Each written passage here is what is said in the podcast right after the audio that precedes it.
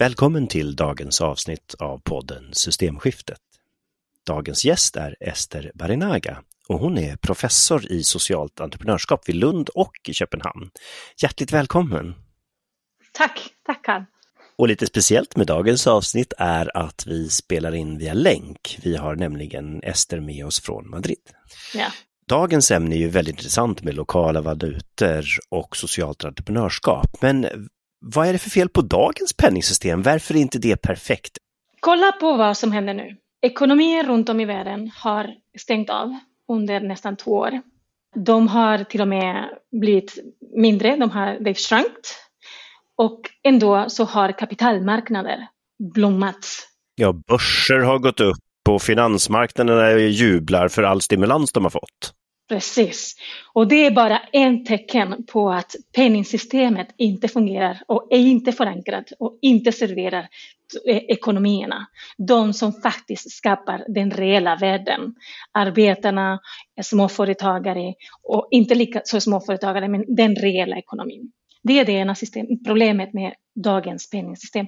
Det andra problemet är att den majoriteten av våra pengar skapas av privata banker när de ger ut lån.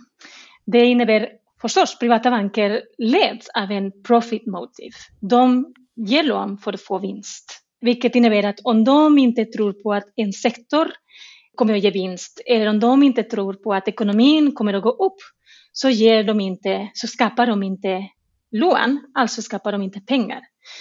Det innebär att när ekonomin går upp så skapas det massor med pengar. Så eh, går priserna upp så blir det en jättestor inflation. De, de, de lånar ut pengar till de sektorerna som de tror på, som eh, till exempel eh, husmarknaden under 90-talet och 2000-talet och då går priserna upp ännu mera i de deras sektorerna. Ja, det är ju det som är intressant för den här bostadsprisbubblan syns ju inte ordentligt i ett vanligt inflationsindex.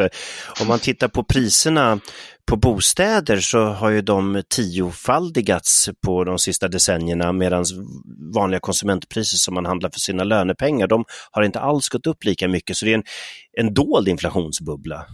Det kan man också precis, det, det, kan man precis säga. Och där, har, där spelar de privata bankerna en jättestor roll. För, för det är där de riktar eh, skapandet av pengar. Det innebär också att när ekonomierna behöver pengar, när de håller på att gå ner, när de alltså på riktigt behöver pengar, eh, då är bank, bankirerna rädda för att, för att ge ut lån. För de tror inte på att ekonomin ska gå bra. Alltså då minskar antal, eller den kvantitet av pengar som ges ut och som cirkulerar i ekonomin, vilket förvärrar kriserna.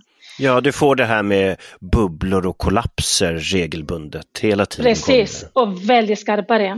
Väldigt, väldigt skarpa. Vi har ju ett avsnitt av podden, faktiskt det allra, allra första avsnittet med Andreas Cervenka som handlade just om hur pengar skapas och hur banksystemet funkar och vilka brister som finns med det. Så att om man vill veta mer om vad de här problemen kan leda till, så, så lyssna gärna på det avsnittet också. Men eh, det ser ut som att du gör en väldigt likadan analys av Andreas Cervenka, att det här systemet är ohållbart, skapar klyftor och problem. Ja. Ja. Och då har du tittat på en av de möjliga lösningarna här. Och det är mm. då lokala valutor, det är ju väldigt spännande. Kan du berätta lite, vad, vad betyder det egentligen, det begreppet? Enkelt berättat, en lokal valuta är en lokalt penningsystem som, eh, som drivs av de aktörerna som har skapat det och aktörerna kan skiljas väldigt mycket. Eh, men som drivs för ett, som skapas och designas för ett särskilt eh, syfte. Eh, så de används bara lokalt av de aktörerna som, som är inkluderade i det penningsystemet.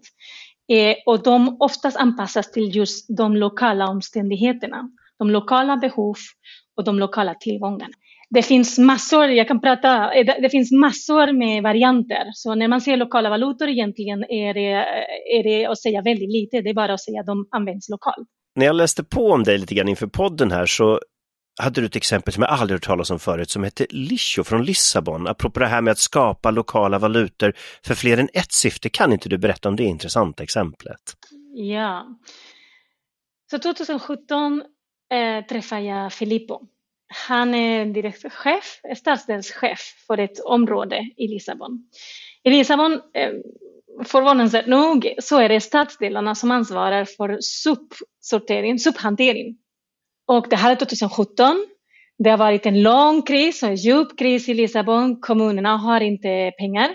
Eh, Budgeterna har bara minskat och minskat och, och, och Filippo har inte finansiering för att kunna förbättra den här hanteringen av soporna. Och han tycker att hans, alltså han berättade att han tyckte att hans distrikt såg förfärligt ut, att det var sopor överallt.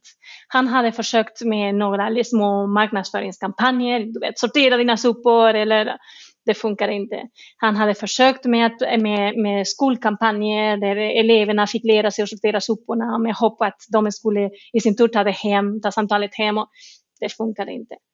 Han kom på idén, som egentligen kom ursprungligen från Brasilien, han kom på idén att betala medborgarna för sophanteringen. Men han hade inga pengar, så han skapade pengarna själv. Han skapade Liso.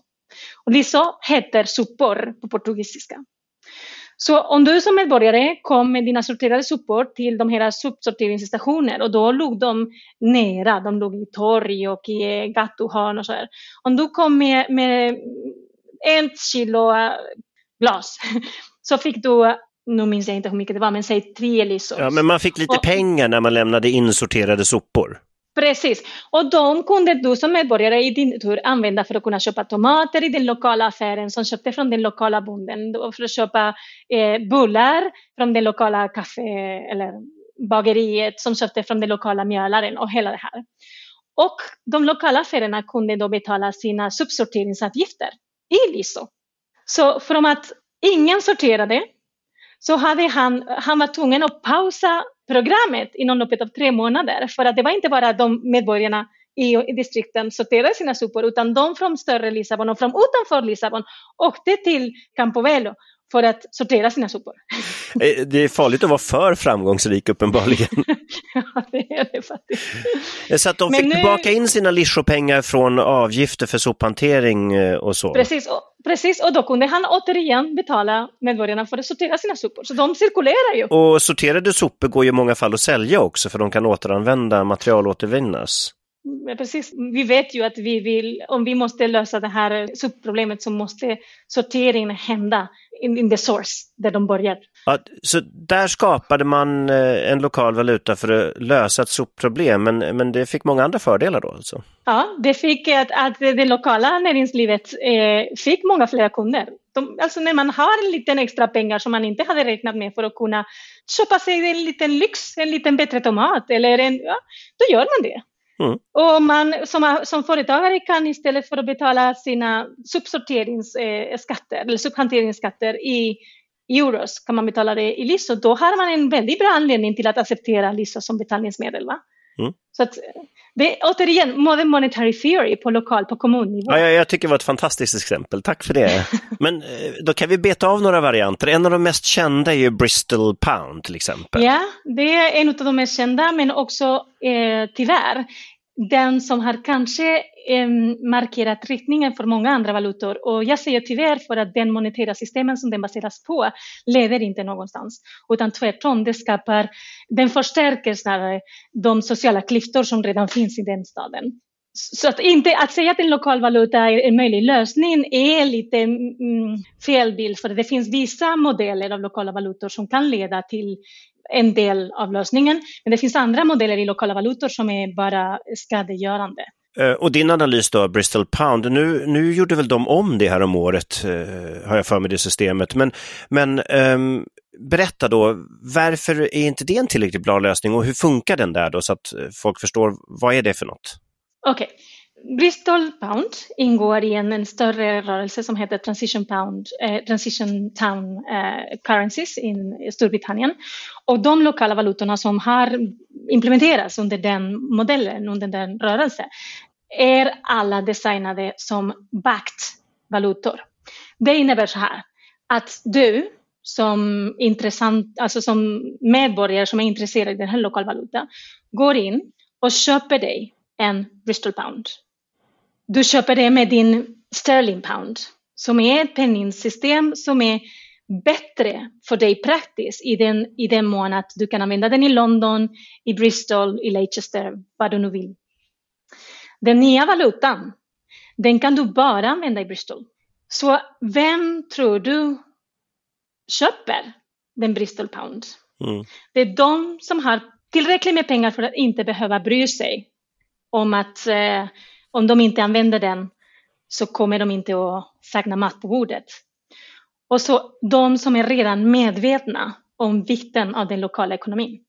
Det är alltså en hipstervaluta. Vad intressant, att, för att då är det så här, per definition då så är inte en lokal valuta en lösning, men det finns ju också lokala valutor som har skapats av sociala skäl, bland annat i Brasilien till exempel. Ja, väldigt bra. Ja, i, i, i Brasilien så har lokala valutor skapats Ehm, i samband med community banks, eller snarare community banks kom i samband med lokala valutor. De, rörelsen började under 70-talet och det var ett sätt först att få in en del av utvecklingspengar som kom från Holland. Istället för att ge dem direkt som, som nationell valuta så, så transformerades den i lokal valuta. Och det är ju ingen slump att det var just Holland som gjorde det. För Holland har ju under ganska lång tid tillämpat mm. konceptet eh, kommunal utrikespolitik där man har direkta relationer mellan kommuner istället för stat till stat-bistånd. Precis, och, och, det var inom den ramen och inom den idén som den här implementerades också. Och då använder man den här lokala valutan för att kunna köpa tjänster. I det här fallet var det för att kunna betala arbetarna i en viss eh, favela. Eh, och, de, och de arbetarna kunde köpa de lokala varor och de här småföretagare kunde sen växla den lokala valutan till konventionella pengar. Om man säger så. Och en favela är då eh, ett fattigt eh, område runt storstäderna i Brasilien? Ja, så, ja, så de, de valutorna är, vad man såg är att de kunde användas lokalt och hjälpte den lokala ekonomin eftersom den användes till fördel för den nationella valutan då, före den växlades ut. Det här var på 70-talet eh, och man började, den, den första lokala valutan, Curitiba, började inspirera andra projekt, andra lokala projekt. Så nu finns det i, i Brasil en uppsjö av lokala valutor i olika favelas. Och på vilket sätt hjälper de här eh, valutorna då att skapa bättre sociala liksom, villkor för medborgarna där? Hur fungerar det? Okej, okay, jag måste backa då. Mm. En väldigt viktigt begrepp inom economics, eller om, om, pengar, alltså det är pengarnas funktioner. Om du tar en eh, Economics 101-bok så, så läser du att det finns pengarna uppfyller främst tre funktioner. Den ena är att de serverar som, som ett sätt att mäta värde. Mm. Det är därför vi vet att ett kilo äpple kostar lika mycket som ett kilo bananer eller mina byxor. Man kan jämföra varor och tjänster tack vare De andra två eh, funktionerna är mycket viktiga. Den ena är att det ska hjälpa den ekonomin att fungera. Alltså ett, ett, eh, att kunna ha transaktioner. A medium of exchange på mm, engelska. Exakt, ja. Mm. Men att kunna ha transaktioner med varandra. Precis, precis. Mm. Så att om jag gillar din skjorta men du inte gillar min, eh, min tröja så kan jag ändå få din skjorta och in, utan att ge dig min tröja, utan genom att betala dig pengar. För du kan använda de pengarna för att köpa den tröja som du tycker mm. om. Alltså den, det gör att vi kan köpa och, att ekonom, och, och sälja och att ekonomin kan fungera. Den tredje funktion som pengarna uppfyller är att de är a store of value, som man säger på engelska. De bevarar värde. Det är därför vi kan spara dem och använda dem senare i framtiden för att betala våra barns eh, utbildning eller vad det nu, vad det nu är. Eller som i dagens ekonomiska system då, låna dem för att konsumera saker vi ännu inte har råd med. Ja, det, där skapar man pengar istället. Men det, absolut, absolut. Men vad, vad händer då? Economics 101 böcker, de slutar där. Vad de inte berättar är att funktion nummer två och funktion nummer tre, för att de ska fungera, de ska fungera bra, de kräver att vi som individer beter oss på motsägande sätt. Så att för, att eh, för att pengarna ska fungera bra som utbytesmedel, som en medium of exchange, som utbytesmedel, det kräver att jag ska vilja spendera dem. Att jag ska vilja sätta dem i cirkulation. Så att om jag spenderar dem så kan du tjäna dem och så kan du vidare spendera dem och så någon annan kan tjäna det. Det måste röra sig. Men om pengarna ska fungera bra som eh, värdebevarande, jag måste vilja behålla dem, spara dem, alltså ta dem ur cirkulation. Ja, den, i första fallet är man Kalle Anka och i det andra fallet är man Joakim von Anka. Liksom. Ja, precis. Man är, precis. Den ena spenderar, den andra sparar. Och går ekonomin superbra, lånar bankerna ut mycket pengar och finns det alltså mycket, mycket pengar i cirkulation och, och spara och kunna göra så märks inte problemet. Åtminstone inte för de som har lätt tillgång till pengar. Men eh, så fort ekonomin går in i kris, som hände under 2007 eller som hände nu under corona eller vad det är, så märks den här motsägande funktionen väldigt tydligt tydligt. Mm. För vad är det vanliga människor gör? Och de agerar på ett väldigt rationellt sätt. Är att eftersom de inte vet om de kommer att behålla jobbet nästa månaden eller om de kommer att kunna fortsätta tjäna pengar eh, i fortsättningen, då sparar de på livets små och stora lyx. Så man går inte på semester, mm. man, man, man går inte på baren och tar en extra öl eller vad det nu är. Och då går affärerna i konkurs. För man spenderar inte tillräckligt för att de ska kunna leva. Mm. Så bara för att säga en siffra som visualiserar här väldigt tydligt. Under 2007-2008-krisen, när det började, bara under första året av krisen, spanjorerna sparade så himla, alltså så många spanjorer sparade på den här lilla kaffetito som man tar på, morgonkaffe som man tar på, ah, mm. på gatorna, är att eh, 25 procent av alla barer i Madrid stängde ner. De gick bankrupt. Bara för att man sparar på den lilla kaffetito. Så det är så här. Och vad en lokal valuta gör är att... Men innan du går in på lokal valuta där skulle jag då vilja säga också att det här visar också ineffektiva stimulansåtgärderna var som riksbanker och regeringar gjorde. För den här tredje funktionen du nämnde, att ackumulera kapital, mycket av de här stimulansåtgärderna gick ju inte till det man ville stimulera, det som du nu har pratat om, att folk fortsätter köpa sin kaffetito, utan stimulanspengarna gick rakt in i de som redan hade pengavis, Precis. högar med pengar. Och då blev det inte den effekten på ekonomin som man hade hoppats. Det var ett väldigt ineffektivt sätt att stimulera ekonomin på. Och precis, och det visste man redan om från krisen, alltså för man, mm. vad som hände när man hanterade krisen. Av alla pengar som bankerna fick under krisen, bara 8 procent av dem gick vidare till småföretagare. Mm. 92 procent av dem behålls inom den finansiella de finansiella circuits.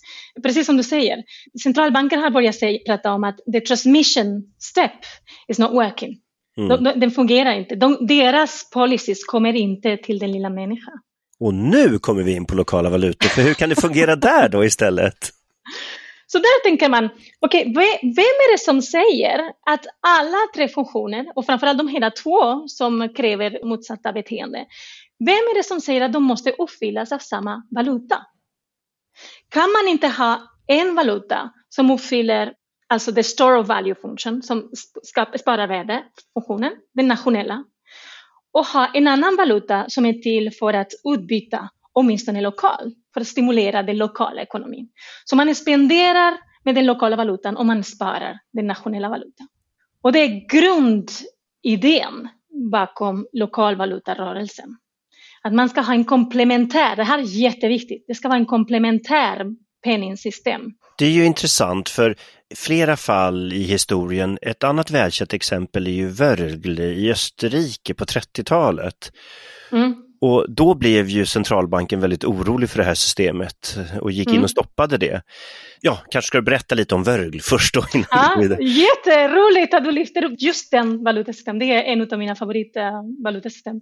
Mm. Det här är um, Major Untergungerberger, eller någon sån där lång tysk namn som jag inte kan uttala, som har läst en ganska ovanligt ekonom under den tiden, Silvio Gesell. Sen har Keynes och Fischer och stora välkända ekonomer skrivit om honom. Men det är inte en sån ekonom som ekonomer har respekt för, om man säger så. Mm. Men hans idé var just det här, att stimulera, att förstärka pennings funktion, alltså sätt att fungera som utbyte, som medel för att utbyta tjänster och att eh, förvärra dess funktion som eh, store of value. Och då kommer den här Major och säger okej, okay, men då ska jag starta en sån lokal valuta för den lilla staden i Wargle som kommer att, att ha en någon slags tax. En skatt, ja. En skatt, förlåt. Mm. En, en sorts skatt som ska betalas en gång i månaden. Och den skatten är baserad på hur mycket pengar du har. Alltså så har du, det, är, det ska vara en procent av det du har. Så vid slutet av månaden, vid sista dagen i månaden, om du har 100 Wurgles så ska du betala en Wurgle i skatt. Och då gjorde man det genom att klistra en eh, stamp, ett, märke. ett märke. Så att varje månad så förlorade pengarna en procent av sitt värde. Precis. Och då vad folk gjorde, alltså det är två jätteintressanta saker med det penningsystemet. Den ena är att vad folk gjorde var att för att undvika den skatten, de, det de var tvungna att köpa ändå, de, det de hade köpt kanske veckan efter eller om två veckor, då köpte de nu. Mm. Eh, Så att pengarna cirkulerar mycket, mycket snabbare. De ville bli av med de pengarna bara för att kunna s- skippa betala skatten. Eh, Eller den extra skatten. Skippa att deras pennings eh, värde skulle gå ner. Och vad som hände då är att först att, att ekonomin blomstrade där. Man, man pratade om the, the miracle of Whirl. Alltså Ja, alltså, för att sätta det här i kontext då så var det ju en djup ekonomisk kris just då. Precis, det är under eh, 30-talets the Great Recession. Hela, hela västvärlden var i den grovaste, djupaste ekonomiska krisen vi har någonsin sett. Det, mm. Eh, vad, som, vad som hände då är, alltså det hände två saker. Den ena är att den här mayor, den här borgmästare, först tryckte ut sina egna pengar på sätt och vis. De spenderade han genom att anställa de arbetslösa. De jobbade med att eh, lyfta upp infrastrukturerna. De, det, det var mitt, alltså I mitten av en enorm europeisk kris så, i, så byggde man i Wurgle tågstationen, man byggde ut eh, lampsystemet i, i trottoarerna, man byggde upp eh, vattensystemet i, i staden. Och istället för att låna pengar från bankirer för allt det här så skapade han egna pengar som han betalade arbetslösa löner med. Precis. De arbetslösa gick direkt och, och, och betalade sina uh, skulder, betalade av sina skulder, de köpte mat för familjen, de, uh, vad det nu de behövde.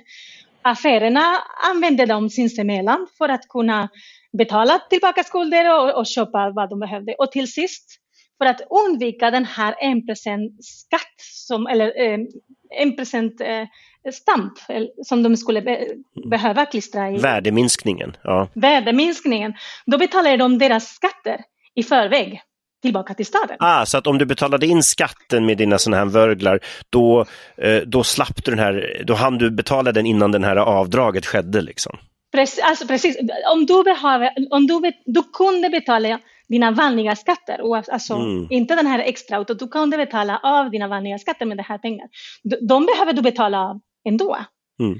Varför inte betala den i förväg istället för att få värde på dina pengar gå ner? Och på så sätt så undvek man då kaosinflation och så, för då fick plötsligt kommunen tillbaka massa pengar in också. Precis, precis. Så där vad du säger är jätteviktigt. För där har du hela de här idéerna om modern monetary theory som du säkert har hört talas om, eh, kommer in. Den här är modern monetary theory på lokal nivå egentligen. På, Och det är väl det här, det här tycker jag är väldigt intressant att du tar upp, för så som det ser ut idag så har inte den globala ekonomin råd med tillväxt. Vi kan inte hålla på att stimulera tillväxt med den här, eh, så att om vi skulle göra samma sätt med de vanliga pengarna, att de också skulle liksom panikspenderas, då skulle du få en oerhörd konsumtionsökning som är ekologiskt ohållbar.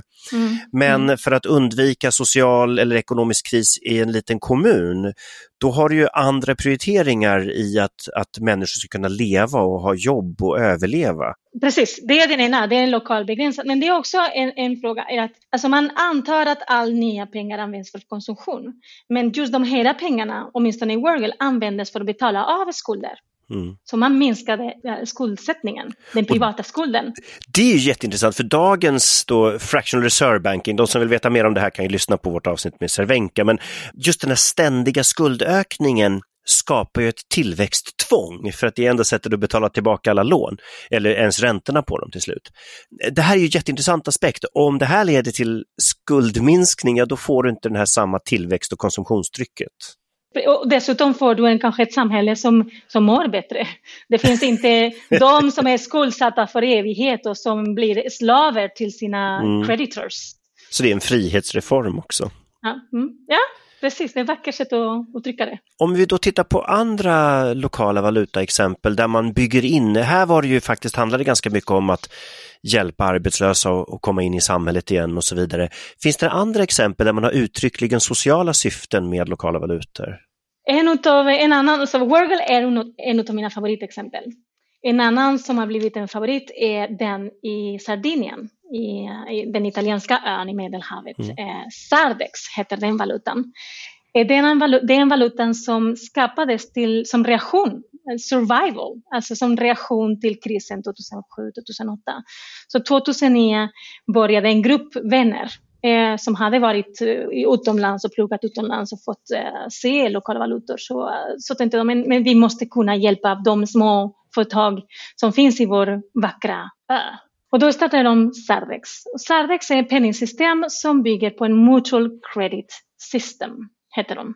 Ah, det, det, det, finns i Schweiz också den typen av, man har mutual credit mellan business, VIR heter det va? Precis, VIR, precis. Ja, just det, just. Så, precis, så det precis påminner så. lite grann om VIR-systemet då eller? Det är det, så Sardex, de som startade Sardex gick till VIR och eh, studerade den, det systemet.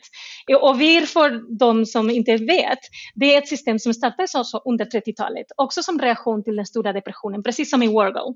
Men den startades 37 34 tror jag det var, 34. Så det har överlevt, inte bara överlevt utan varit väldigt starkt i nästan 90 år. Va? Mm. Eh, jättelänge. Och den är så stark att eh, under vissa perioder så är det upp till 25 procent av alla business to business transaktioner mellan små och, och, minne, och, min, alltså, och mediumföretag sker i den valutan i Schweiz. Och då, då ser man, då, vad, vad betyder det här systemet då? Hur fungerar det? Så det fungerar så. Det finns ingen extern centralbank som skapar pengar eller ingen extern offentlig sektor om man säger så som skapar pengar utan det är företagarna själva som skapar pengarna och det skapar man i den stunden som de bestämmer sig för att köpa. De, they agree on a trade, som de bestämmer sig för att köpa något. Så till exempel, om du, igen, om din skjorta som jag gillar så mycket, om du säger ja men jag säljer den för dig och, och då säger jag men jag har inga pengar. Ja men vi har den här lokalpenningssystem. Vad som händer är att det finns noll, säg att det finns noll i min bankaccount. Och det finns noll i din bankaccount. Men vi bestämmer att jag betalar dig med de valuta, med Sardex, heter det här valutasystemet. Mm. Då skickar jag dig 100, säg att vi bestämmer för att det, det kostar 100 Sardex, 100 till din valuta-account, konto. Och då får du en skuld på ditt konto på 100? Precis, minus 100 på mitt konto, plus 100 på ditt konto. Det betyder många saker. Den ena är att jag är inte skyldig dig någonting. Du har fått plus 100, eller hur? Mm. Så minus 100 från mig betyder inte att jag är skyldig dig någonting. Det betyder att jag är skyldig the systemet, community. Ja. Jag är skyldig systemet, varor och tjänster värda upp till 100. Så jag committar mig att erbjuda mitt jobb eller mina kakor eller vad det nu kan vara upp till 100. Finns det någon central kontroll över att du har kreditvärdighet eller är det ett tillitsbaserat system? Så det, I Sardex så finns det en eh, organisation, så det är Sardex, alltså the founders och, och det, som kollar på, alltså när du kommer in, när du registreras in, som kollar på att du har kapaciteten att köpa men betala tillbaka och att du, de varor och tjänster som du säljer är intressanta för de andra medlemmar. För att även om du har arbetskapacitet men de andra medlemmarna är inte intresserade i mina kakor så kommer jag inte kunna tjäna pengar och då kommer jag inte kunna betala mina skulder. Mm. Så att eh, företag som är bra och, och stabila har fått en nej för att man vet att de tjänster behövs inte. Så det här påminner lite grann om en kreditgarantiförening på ett sätt? Precis, det handlar om att det är hela community som garanterar, alltså som litar på varandra, som garanterar. Du har dock i dina arbeten tidigare påpekat att en skillnad mellan kreditgarantiföreningar och lokalt skapade valutor är att kreditgarantiföreningar måste först bygga upp kapital som garanterar lånen. Men med lokala valutor skapas krediten först, vilket ökar flexibiliteten för vilka som kan vara med och hur man bygger upp systemet. Precis. Och de krediterna cirkulerar, så det är pengar. De cirkulerar, de kan du använda för att köpa och sälja saker. Så det är pengar. Det är, den ena. Det är en annan sak som det här eh, penningsystemet... Kan du bara förklara, vad är fördelen för företag att gå med i det här systemet jämfört med att försöka gå till storbanken och få lite därifrån? I Sardex var de väldigt tydliga. Så I Sardex fick de inte alls krediter från, bank, från de etablerade banker. För de ansåg, alltså ekonomin ansågs vara, de, de var mitt i en kris. Ekonomin ansågs vara för dålig för att de skulle överhuvudtaget kunna betala tillbaka sina, sina krediter. Så att den är, alltså för att börja med så fick de tillgång till kredit.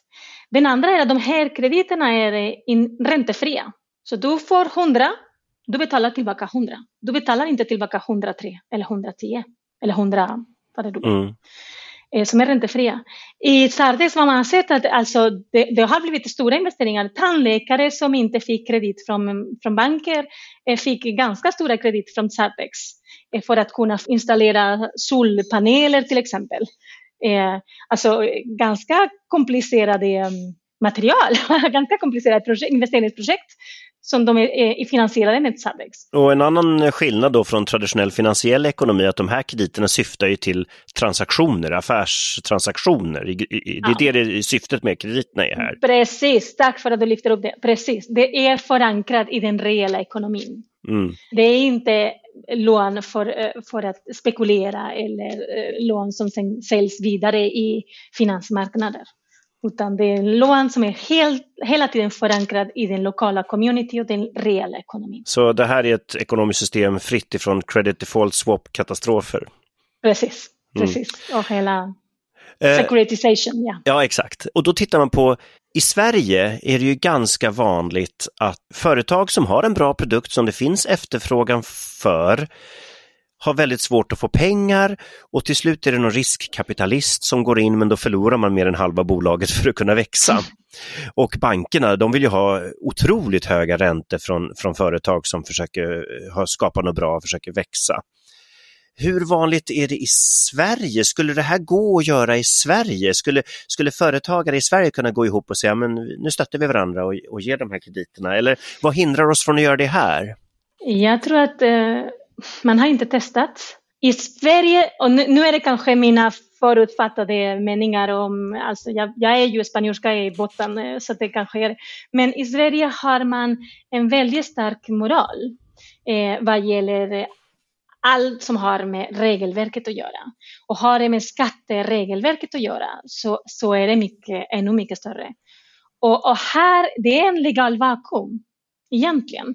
Man vet, alltså hur, hur, ska man skatta, beskatta de tjänster som man säljer i lokal valuta? Och, och här provar man inte ens sig fram. Medan i Italien, det var också en annan nivå av desperation också. Mm. Men i Italien så provar man sig fram. Och än så länge så har Skatteverket i Italien gjort så här. Ja, vi har ju sett flera fall där skatt skattefrågor har hindrat möjligheterna för lokala valutor att fortsätta att fungera. Just att man inte hittat någon bra beskattningsmetod. För det är klart att på något sätt måste ju även skattepengar tas in även i, i lokala valutor, annars kanske man underminerar välfärden. Eh, hur skulle man kunna designa ett skattesystem som faktiskt då integrerar lokala valutor? Är det möjligt? Jag tror att eh, Wargirl kan visa vägen. Alltså erfarenheterna från 30-talet kan visa, kan visa vägen. Och det är att acceptera de här lokala valutor som betalning av lokala skatter. Kanske inte nationella, men lokala skatter.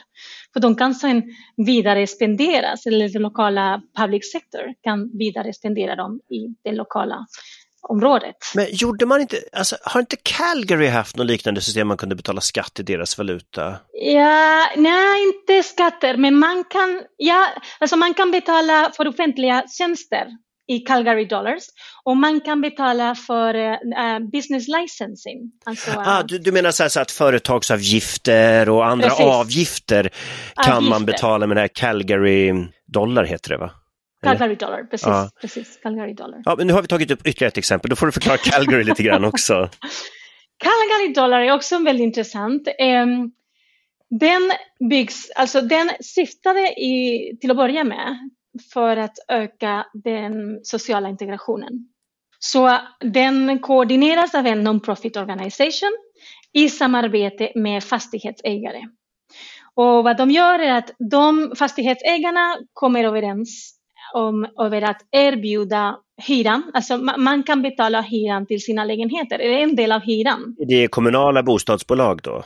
Det kan jag inte garantera. Jag är inte okay. säker på det. Men man kan betala hyra med det här Calgary dollar? Man kan betala hyra med det här Calgary dollar, eller en del av hyran i alla fall. Och då trycker man ut lika mycket Calgary dollars som eh, hyran sammanlagt som man kan betala i Calgary dollars. De boende då kan tjäna de här Calgary dollars genom att eh, göra små saker, organisera musikfestivaler för boendeföreningen eller göra små saker i, i sin bo, bostadsområde. Alltså ungefär som att bostadsföreningen har sin städdag, men här kan hyresgästerna fixa det. Eller, jag gillar inte begreppet hyresgäst, jag tycker det är hyresrättsinnehavare, för man kan inte vara gäst i sitt eget hem. Jag tycker det är ett felaktigt mm. ord, men, men i alla fall, hyresrättsinnehavaren då eh, kan då tjäna dollar genom att eh, ja, men göra närområdet bättre och stötta föreningen. Precis. Precis, precis. Så, så, är det. Och de, det finns associerade affärer eh, som säger att jag kan sälja tomater eller jag säljer mina produkter för Calgary Dollars. Och de här affärerna kan i sin tur betala alltså affärsavgifter till, eh, till Calgary. Alltså, ja, just det, så då, då kommer pengar tillbaka in igen i systemet. Precis, så de cirkulerar. Eh, så. Det var, den, den lokalvalutan har man följt väldigt väl och hur den, alltså vilka impact den har haft. Och, och vad de boende i sådana områden, och det är oftast områden som är mera ekonomiskt utsatta, eh, de, de boende säger att de upplever en mycket starkare trygghet i sitt område, att de känner sig mer delaktiga i, i sin miljö, att de känner bättre sina grannar, en större tillit affärerna säger att de har fått en mycket bättre, mer stabilare kundkrets. Och de är väldigt nöjda över den image, de är ju måna om sin image, image och den eh, marketing på sätt och vis som de har tack vare valutan. Bara för att och de det finns inget socialt stigma att man, folk ser på det, jaha du använder Calgary-dollar, ja men då är du socialt utsatt. Det stigmat har man inte sett eller? Inte så att jag, så vitt jag vet, inte så att eh, alltså, de som driver det har berättat för mig i alla fall. Mm. Eh, nej, det, det som finns är tvärtom. Det finns en ganska stor, en, en växande medvetenhet att man är med i en lokal ekonomi och att man kan själv göra något för sin lokala ekonomi. Ekonomin... Ja, så, det, så, syftet var att stimulera deltagande i, i närområdet så att säga precis, och det har precis. fungerat? Och det, det, har absolut fungerat. Och sen tänker jag, för oss, alltså mer, mer abstrakt, för oss är det att när, när människorna börjar förstå hur sättet de har att och spenderar sina pengar och tjänar sina pengar och bidrar till den lokala ekonomin, då slutar ekonomin vara det här abstrakta begreppet som ekonomerna pratar om. Mm. Och, och, så tar vi, vi anammar, vi tar ekonomin, det är våran, det är vi som gör det. Så det finns en helt annat meningsfullhet och här finns ju även ekonomiska teorier. Man pratar ju till exempel om LM3-index, alltså Local Multiplying Indexes. Det är också ett sätt att visualisera för kommunpolitiker hur smart det är att upphandla lokalt och så. Vill du berätta lite om det? Ja, så local multiplier eh, kommer från idén att eh, ju mera pengarna cirkulerar i ett område, eh, desto starkare ekonomin blir det, desto mer ekonomisk aktivitet blir det ju mindre pengarna cirkulerar i ett område, desto mindre ekonomisk aktivitet finns i den. Ja. Ett problem med våra konventionella pengar är att de används i ett väldigt stort område. Alltså eh, kronor, svenska kronor används i Stockholm, i Umeå, i Malmö, eh, hela Sverige. Euros är ännu värre. De används i Tyskland, i Spanien, i Grekland, vad det nu var. Så pengarna går, har en tendens att gå till de områdena som är ekonomiskt väldigt starka. Just det, det rinner ut så att säga ur den lokala ekonomin. Det rinner ut, exakt. Och det är ett, ett fantastiskt uttryck. Det är leakage som man säger på engelska. Det rinner ut den lokala ekonomin. Det gör att de områdena som är svaga, har mycket, mycket svårare, inte bara att få pengarna, utan när de väl får den, att behålla dem. Mm. Så det finns en studie till exempel eh, gjord 2016, tror jag det var, 15-16, i en liten stad, liten för spanska mått, 150 000 invånare. Ja, men, det vill säga Sveriges sjunde största stad. Ja. ja. men det är en liten stad som finns norr om Barcelona. Så den stora staden är Barcelona, den som har mycket ekonomisk aktivitet och arbetstillfällen och det här är i Barcelona. Och vad de gjorde var att titta på hur länge de euros som introducerades i Santa Coloma, som den här lilla staden heter, hur länge de stannade kvar i Santa Coloma och hjälpte då den lokala ekonomin. de stannar kvar två till tre dagar. Så de mm. pengarna som man från den offentliga sektorn till exempel introducerade via social welfare benefits eller hela här, de hjälpte det lokala området i två, tre dagar. Ja, Sen jag, försvann de. Jag brukar försöka visualisera det här med vad som händer om du köper din potatis på bondens marknad från den lokala bonden. Då stannar 100% av pengarna kvar nästan i ekonomin. Mm. Lite försvinner till bondens diesel eller vad det nu kan vara. Liksom. En, en del rinner ut, men det mesta stannar kvar i bondens hand. Låt säga 80% stannar kvar. Och om sen då eh, bonden tjänar så mycket pengar att måste bygga ut, då hyr man kanske in en snickare lokalt och då stannar en stor del av de pengarna och sen om snickaren då går tillbaka till bondens marknad, så den här hundralappen jag köpte potatis för, efter tre eh, transaktioner så är kanske 60-70 kronor kvar i ekonomin fortfarande. Men om jag går till den stora livsmedelskedjan, då blir det kanske i bästa fall i personal, lokalanställd och lite av deras lön hamnar, men nästan allt rinner ut till de globala resursflödena och vinster till aktieägarna. Och då blir det mindre jobb, mindre skattepengar kvar lokalt. Så även om min potatis var lite billigare i affären så får jag betala högre skatter för arbetslöshet och allt annat. Precis, och det är därför den här LM3 som du pratade om heter Local Multiplier. För att en 100 kronor, den 100 kronor potatis som du, som du betalar, det hjälpte inte bara den lokala bonden, utan den hjälpte också bygg, alltså mm. snickaren och det hjälpte de andra som också betalade och betalades med den hundralappen. Mm.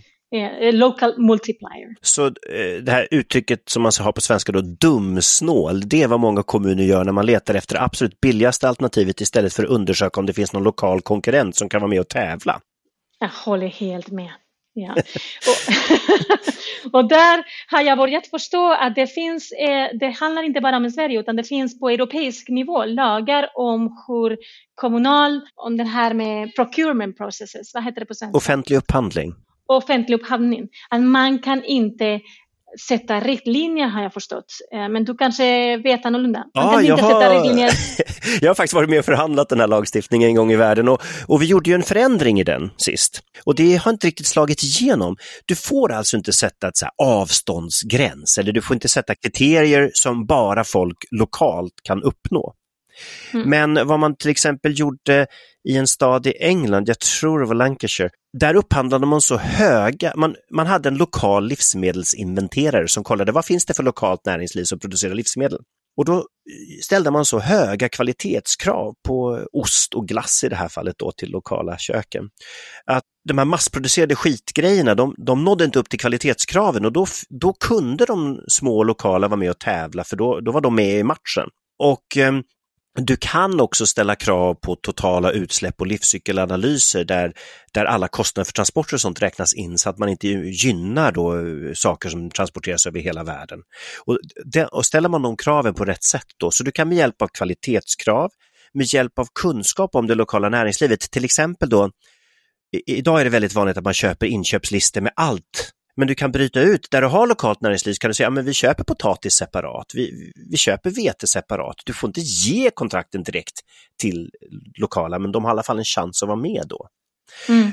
Så att genom att designa om upphandlingar så kan man åtminstone sluta missgynna den lokala ekonomin. Mm. Mm. Ja, väldigt intressant. Det skulle jag gärna ha ett eh, längre samtal med, ja. med dig om. Då finns det lite olika metoder. Man kan då, om man nu skulle vilja, skapa en lokal valuta eller analysera det här med LM-index lokalt och se, är vi bra på att behålla pengarna eller sipprar de iväg? Vad, vad finns det för verktyg här och hur skulle man kunna göra om man ville gå vidare med det här i Sverige? Wow, vilken fråga. Så det, finns, det här LM3 kan, analys, alltså kan användas för att analysera olika sektorer om man säger så. Så den ena är till exempel för att analysera hur eh, en viss eh, privat projekt som man tänker investera i eh, egentligen gynnar den lokala ekonomin eller huruvida de gynnar någon annans ekonomi. Just det, Maine gjorde ju det. De gjorde att om du ska bygga ett externt köpcenter så måste du visa att det gynnar den totala ekonomin och efter att den lagen infördes så har de inte byggt ett enda sådant centrum för det missgynnade alltid, det missgynnade alltid eh, eh, statshandlarna så pass mycket att det var inte värt att ha det där externa. Så, precis, för att kunna göra sådana analyser. Man skulle kunna tillämpa dem till, eh, till städernas eller kommunernas själva eh, procurement processes, upphandlingsprocesser vad är det de till slut köper, eller varifrån de köper det och i sin tur de som de köper ifrån, var de spenderar i sin tur pengarna. Så man skulle kunna också göra det. Eh, men än så länge så verkar det inte gå fram med sådana studier i Sverige. Nej. Och, och, och, kanske om vi ska då starta det här med lokala valutor i Sverige, då, då kanske det måste börja med en utredning, att man, man, man liksom, ja men hur skulle vi kunna beskatta dem och vad säger Riksbanken om det här och hur ska vi kunna lösa de konflikter som skulle uppstå så att eh, de här lokala politikerna känner sig trygga innan de genomför det då? Eller, eller behöver ens politiker göra det här? Man kan också göra det utan inblandning av politiker. Alltså, jag tänker jag tror att vi är mer rädda än vad egentligen vi borde göra. Är alltså ICA bonuspoäng är en lokal valuta. Vi, jag köper en gång i månaden, jag köper så himla mycket, nu, inte nu när jag är i Madrid, men jag köper så himla mycket på ICA. Att jag får tillräckligt med poäng för att kunna en eller två shoppingtillfällen i månaden betalar jag helt med mina poäng. Hmm. Är det inte en lokal valuta? Och vad säger Skatteverket om den? Ja, det, det skulle vara intressant att höra. Ja, men det är ett jättebra exempel, så eh, då uppmanar vi våra lyssnare att ta mod till sig och, och testa systemet.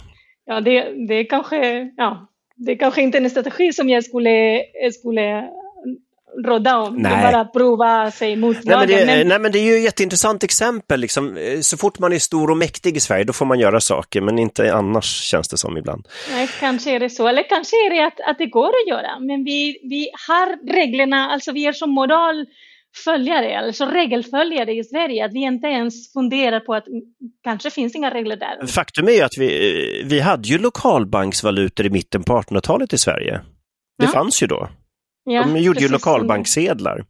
Ja, Precis, men det var en ganska kaotisk eh, ekonomisk tid. Som Kanske inte det bästa exemplet, men för att visa att vi faktiskt har redan haft det en gång. Och, och det faktum är att eh, om man tittar på världshistorien, eh, och, och, alltså genom alla tider, så är den här med en single currency areas, alltså en enda valutasystem för nationerna, det är en parentes i historien. Har, vi har haft längre tider mycket, mycket mera valutor i ett en enda land, ett enda land, än en, en monocurrency system. Ja, det, det, ser man ju i gamla skattfynd, att det är ofta blandade valutor i dem.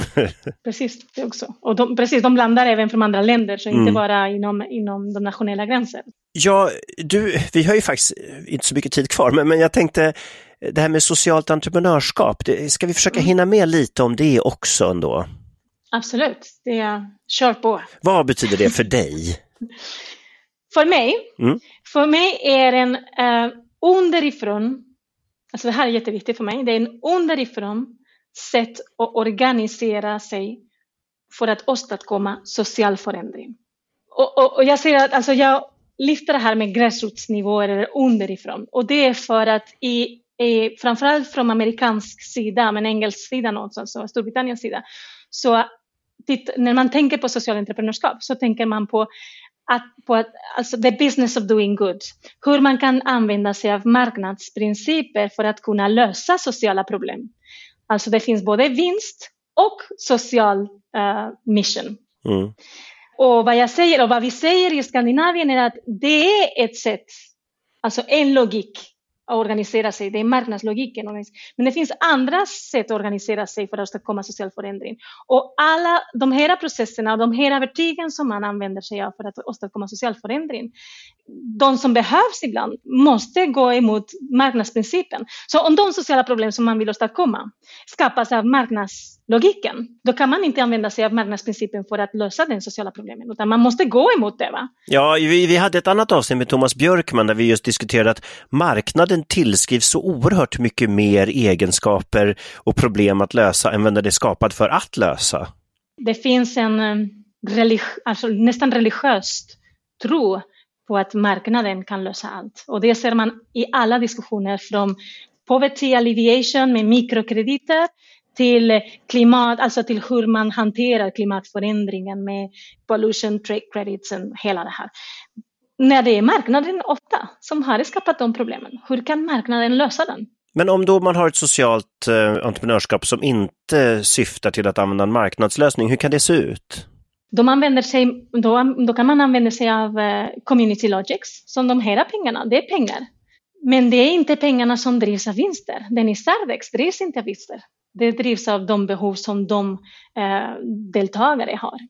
Det, det, alltså de använder sig av, eller de, för, de organiserar sig av genom att följa andra logiker, oftast mera community-based, cooperative-based logiker. Mm. Ja, det, på svenska då är det ju allmänintressebolag, bygdebolag, gemenskapsbolag och, och det kan i, i, vissa fall också vara kooperativa arbetarkooperativ. Ett av världens största finns ju faktiskt i Spanien, i Mondragon. Ja, precis. Jag kommer från det området. Det är jätteroligt. Men det är arbetars, arbetarkooperativ tycker jag är väldigt intressant för de, de agerar, Mondragon agerar i marknaden. De säljer sina produkter i marknaden. Men sättet att organisera, för, organisera företaget följer inte den etablerade kunskapen som man undervisar om i universitet. Det handlar inte om aktiebolag och hela det här, utan det är företagarna som äger företaget. Mm. Det är arbetarna som äger företaget. Det är alla arbetare som fattar beslut om hur vinsten ska fördelas, hur eh, lönen ska sättas. Det finns en lönekapp till exempel, mm. så den som tjänar mest i hela bolaget kan inte tjäna mer än tre gånger den som tjänar minst. Mm. Eh, det har lett till exempel till att i det området, om den vore självständigt, så vore det landet, det landet i världen med minst eh, socioekonomisk skillnad. Mm. Hur går det när man arbetar och anställer sin vd själva? Precis. så, så det, är ju ett, det här är ju massa olika spännande exempel på företagsformer och så som kan använda andra principer än aktieägarlogik och marknadslogik för, för sin interna organisering. Då. Det här är ju inte så vanligt i Sverige när man går starta eget-kurser så är det inte det här som lärs ut. Så vad skulle man kunna göra för att främja den här typen av grejer? Vad är det, jag menar socialförsäkringar, finns det kanske lite så här att man kanske inte alltid täcks på rätt sätt om man är egenanställd och så vidare. Men, men vad, vad skulle vi kunna göra för att främja det här i Sverige tror du? Alltså förutom träning, jag är inom träningssektor, eh, men förutom att träna och träna på gräsrotsnivå och träna alla företagare i den alternativet. Jag vet inte, för lagstiftningen finns, alltså möjligheten som form är det möjligt att skapa. Varför man inte gör det, det är en bra fråga. Jag, alltså jag vet inte. Nej, okej, okay, men det är också ett svar. Kanske behöver vi helt enkelt sprida kunskapen mer också. Ja, det är kanske precis. Alltså det, det har blivit en sån tro. Alltså det är framförallt det är den enda aktiebolagsformen, är nästan den enda bolagsformen som man undervisar i på universitetsnivå. Ja, eller hur? Det är ju så märkligt. Hur kan det vara? När vårt fält heter organizational theory, alltså hur vi organiserar ekonomin. Och så har vi den enda vägens politik, det låter ju inte något bra. Och det, alltså det är i Sverige, det är i Danmark där jag också eh, jobbar, det är i Spanien. Eh, fast i Spanien finns det väldigt många, alltså non-profit-sektor och andra think organisationer som också undervisar om andra ja, bolagsformer. I, USA är det ju 16 miljoner människor som jobbar i medarbetarägda bolag, så det är ju en helt annan grej där. Ja, det är också, precis. precis. De har samarbete, det finns några fackföreningar som samarbetar just med Mondragon University för att just skapa kunskap om medarbetarformen. Ja, men du får bjuda hit några grannar från Mondragon och berätta hur det funkar. Det blir nog nästa, nästa del i det här utbytet. Mm. Tack så hemskt mycket för ett jätteintressant samtal, Ester. Tack själv, Carl. Du har eh, väldigt roliga frågor. Väldigt intressant eh, det här podden med systemskiftet. Jätteviktigt. Jätteviktigt. Och det är gästerna som skapar intresset, så jag tackar dig hjärtligt mycket för, för att du kunde vara med. Tack! det är ett nöje. I nästa veckas avsnitt möter vi Gustav Martner som kommer avslöja reklamens myter och mysterier och metoder för att påverka dig. Tack för att ni lyssnade på dagens program som gjordes av Greenpeace där producent är Alexia Fredén, ljudtekniker är Christian Åslund och värd är jag, Carl Schlüter.